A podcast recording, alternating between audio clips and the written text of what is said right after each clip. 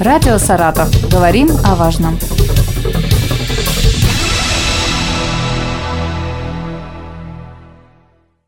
Здравствуйте, у микрофона Елена Щербакова. С нами на связи Артем Олегович Прохоров, заместитель председателя Комитета по безопасности дорожного движения и транспорта администрации Саратова. Здравствуйте. Здравствуйте. Как изменения в правилах дорожного движения отразились на деятельности кикшеринговых компаний? Вот э, были у нас в прошлом году э, изменения, что электросамокат отнесли к средству индивидуальной мобильности и установили правила определенные пользования. Вот как это повлияло? Э, ну, как уже известно, с 1 марта 2023 года э, наконец-то мы дождались изменений в правила дорожного движения – и теперь, согласно пункту 1.2 э, правил дорожного движения, у нас определено понятие как средство индивидуальной мобильности. Это транспортное средство, имеющее одно или несколько колес или роликов, предназначенное для э, индивидуального передвижения человека посредством э, двигателя или двигателей. А, то есть тем самым у нас э, наконец-то узаконились э, мероприятия по использованию средств индивидуальной мобильности. А, согласно изменениям в правилам дорожного движения у нас появились новые дорожные знаки, регламентирующие процесс использования уже, можно сказать, данных транспортных средств. Так, согласно правилам дорожного движения, у нас появился запрещающий знак 3.35 э, движения на средств индивидуальных мобильности запрещено. Такие знаки планируется устанавливать в местах, где средства индивидуальной мобильности будут представлять опасность для пешеходов. Ну, как правило, это места массового скопления людей, парки, исторический центр и так далее. Кроме того, э, согласно правилам дорожного движения, э, теперь имеется новая табличка малого типа 8472 «Движение лиц на средства индивидуальной мобильности». Э, данная табличка показывает, что действие установленного над ней знака распространяется только для участников, э, использующих средства индивидуальной мобильности. Действительно, давно мы ждали изменения в правила дорожного движения, потому что популярность э, использования электросамокатов у нас с каждым годом возрастает. И mm-hmm. регулирование и регламентирование вот этого процесса, оно напрашивалось э, уже на самом деле достаточно давно. То есть все-таки популярность растет, да? Она не стала ниже, например, как Без, там безусловно. два года назад, год назад, все так же пользуется, да, спросом? Абсолютно. А, Артем Олегович, вот еще такой момент. Э, ранее говорилось о том, что скорость электросамоката должна автоматически снижаться в местах массового скопления людей. То есть это вот, в частности, проспект Столыпина, да? Так ли это вообще и как это работает? Ну, э, до принятия изменений в правила дорожного движения были проведены различные совещания, были договоренности с различными кикшеринговыми компаниями, которые Э, работают на территории муниципального образования город Саратов для того, чтобы они ну, со своей стороны технически могли снижать э, скорость движения на э, таких участках уличной дорожной сети, где имеется массовое скопление э, наших горожан. Но теперь с э, учетом э, изменений правил дорожного движения и согласно пункту 24 а, и 6. Движение лиц, использующих для передвижения средств индивидуальной мобильности, разрешается со скоростью не более 25 км в час. То есть вот этот вот показатель скоростной как раз является оптимальным для передвижения как по тротуарам, так и по э, уличной дорожной сети. Но, тем не менее, работа в данном направлении продолжается. У нас сейчас Комитетом дорожного хозяйства с администрацией районов э, муниципального образования город Саратов аккумулирован перечень улиц, ну даже, скажем, не улиц, а тех участков пешеходных, прогулочных зон э, аккумулирован в единый список, где по их предложению необходима установка новых дорожных знаков, которые как раз у нас появились в правилах дорожного движения. Это 3.35, движение на средства индивидуальной мобильности запрещено. Вот. Э, данное мероприятие мы сможем провести только после того, как э, актуализируем проект организации дорожного движения. В текущем году данные мероприятия они запланированы, будут проведены, и позже в официальных источниках будет опубликован перечень участков, где движение на э, СИМах, так называемых средств индивидуальной мобильности, будет запрещено. Сколько у нас в городе кикшеринговых компаний, вот можете сказать, и какая работа с ними проводится, и как часто?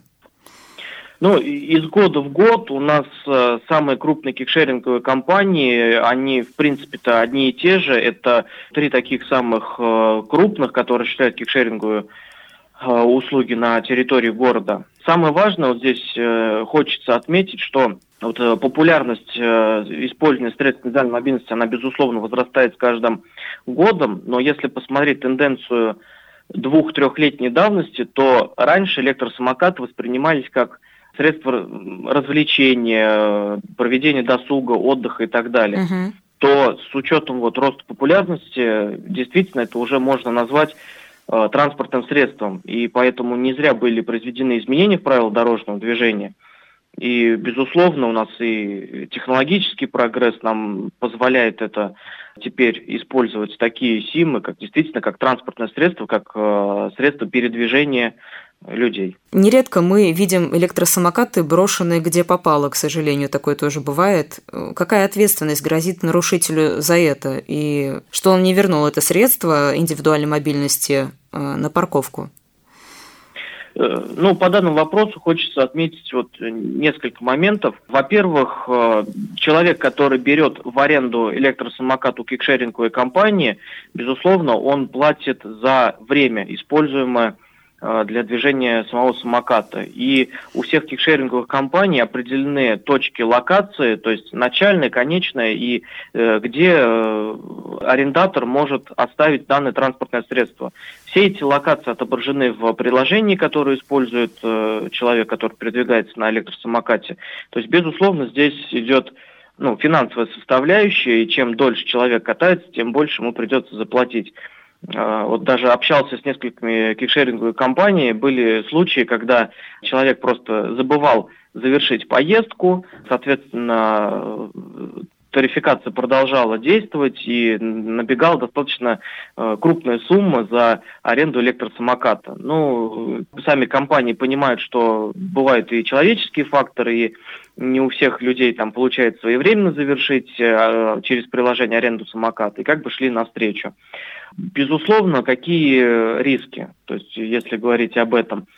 У каждой кикшеринговой компании, безусловно, есть свои а, транспортные средства, которые должны оперативно перемещать э, брошенные электросамокаты в ту точку локации, откуда они были взяты, либо до близлежащей.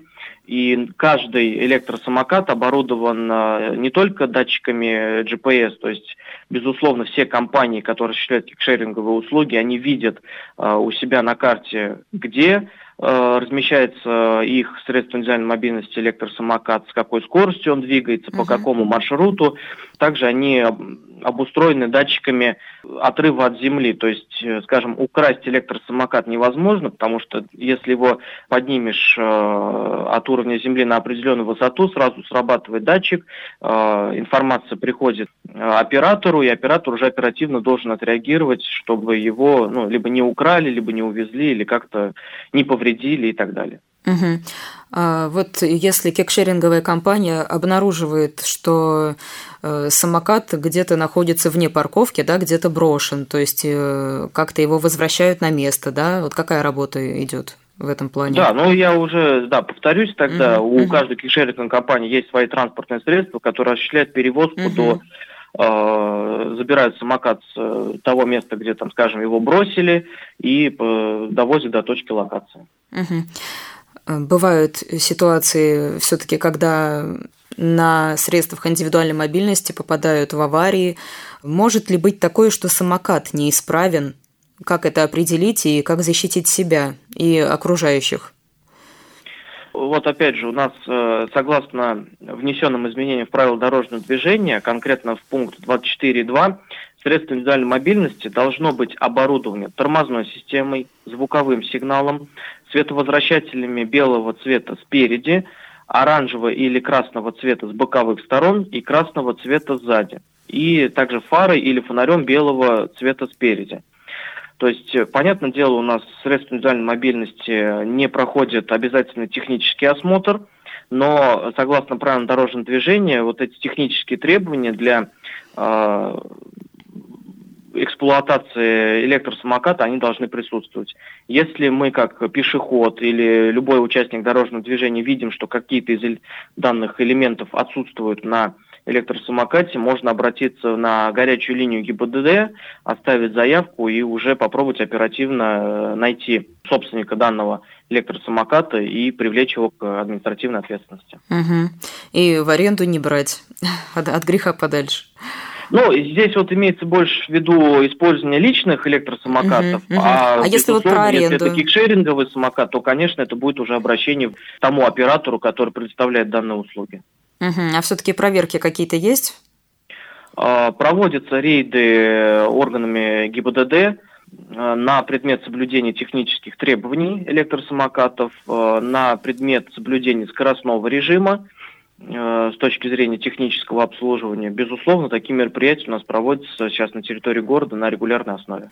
Напомню, у нас на связи был Артем Олегович Прохоров, заместитель председателя Комитета по безопасности дорожного движения и транспорта администрации Саратова. Спасибо.